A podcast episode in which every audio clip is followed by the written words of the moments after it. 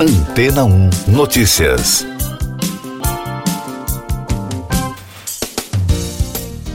Bom dia!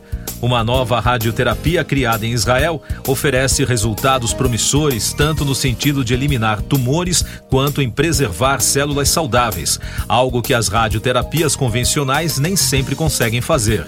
Chamada de DART, Diffusion of Matters Radiation Therapy, a técnica é aplicada através de um laser focado na erradicação das células cancerígenas, evitando atingir os tecidos saudáveis.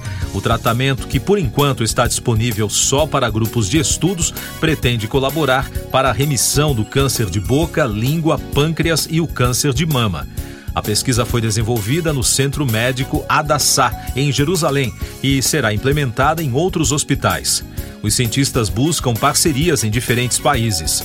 Ao portal da BBC Brasil, o professor Aaron Popovitzer, principal responsável pelos estudos da técnica, disse que gostaria de ter a pesquisa instituída também em algum hospital brasileiro. Os resultados iniciais da pesquisa foram publicados no International Journal of Radiation Oncology em 2018, mas outros estudos estão sendo realizados desde então. Na publicação, os cientistas detalharam os efeitos da técnica em 13 pacientes com câncer de pele ou cabeça e pescoço resistente à radiação. Em um acompanhamento médio de cinco meses, todos os tumores responderam ao tratamento. Nove tumores tiveram resposta completa, três tumores apresentaram resposta parcial e um tumor não foi eliminado. Além disso, nenhuma toxicidade importante foi notada. Mais destaques das agências internacionais no podcast Antena 1 Notícias.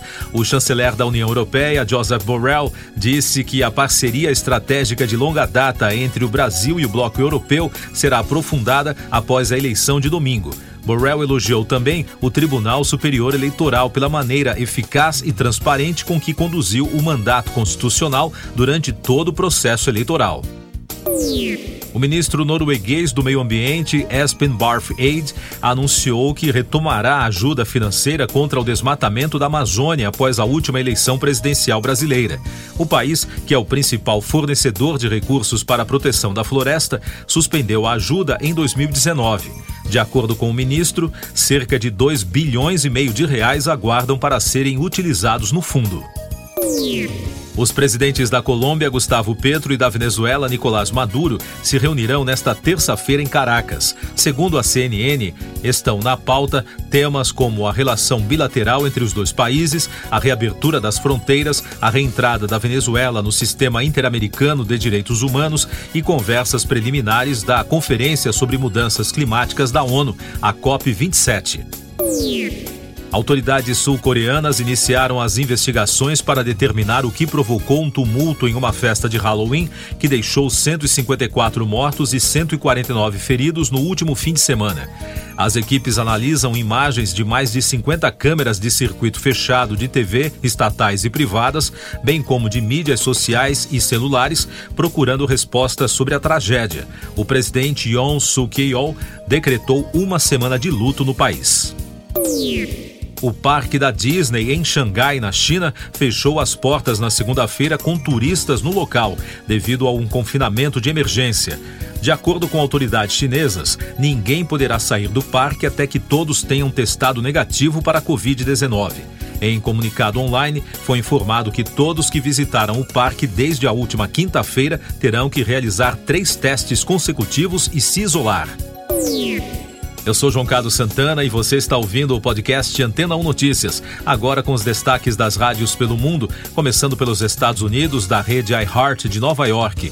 O ator Lee Ji-yan, de 25 anos, que ficou famoso por sua participação na segunda temporada do reality show Produce 101, está entre as vítimas fatais da tragédia ocorrida em Taiwan, na Coreia do Sul, no último fim de semana. A notícia foi confirmada em comunicado divulgado por um porta-voz da 935 Entertainment, a agência oficial do astro.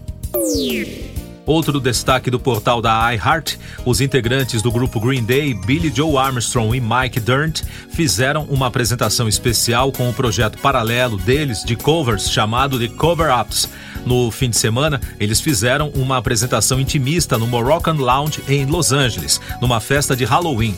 O repertório contou com 36 músicas, que incluíram uma homenagem ao falecido cantor e pianista Jerry Lee Lewis, que morreu na semana passada. Ainda dos Estados Unidos, da Ultimate Classic Rock, o cantor John Mellencamp compartilhou uma canção inédita que estará na próxima versão de seu álbum de 1985, Scarecrow. Um vídeo com a letra da canção Smart Guys já pode ser visto nas plataformas de vídeo. A gravadora Mercury Yumi vai relançar o disco em uma série especial no dia 4 de novembro, incluindo uma caixa super luxo com dois CDs, LP remasterizado, além de vários outros itens. De Londres, da rádio BBC, Robbie Williams, George Ezra e The Chemical Brothers estão entre as atrações principais do Festival da Ilha de White no ano que vem. A banda de Britpop Pulp, que anunciou seu retorno neste ano, também será a atração principal do evento. Eles se juntarão a muitos outros artistas, incluindo Annie Mary, Mika, James Bay e o ex-membro da banda One Direction, Niall Horan. O festival do próximo ano será realizado entre 15 e 18 de junho. Siga nossos podcasts em antena1.com.br. Este foi o resumo das notícias que foram ao ar hoje na Antena 1.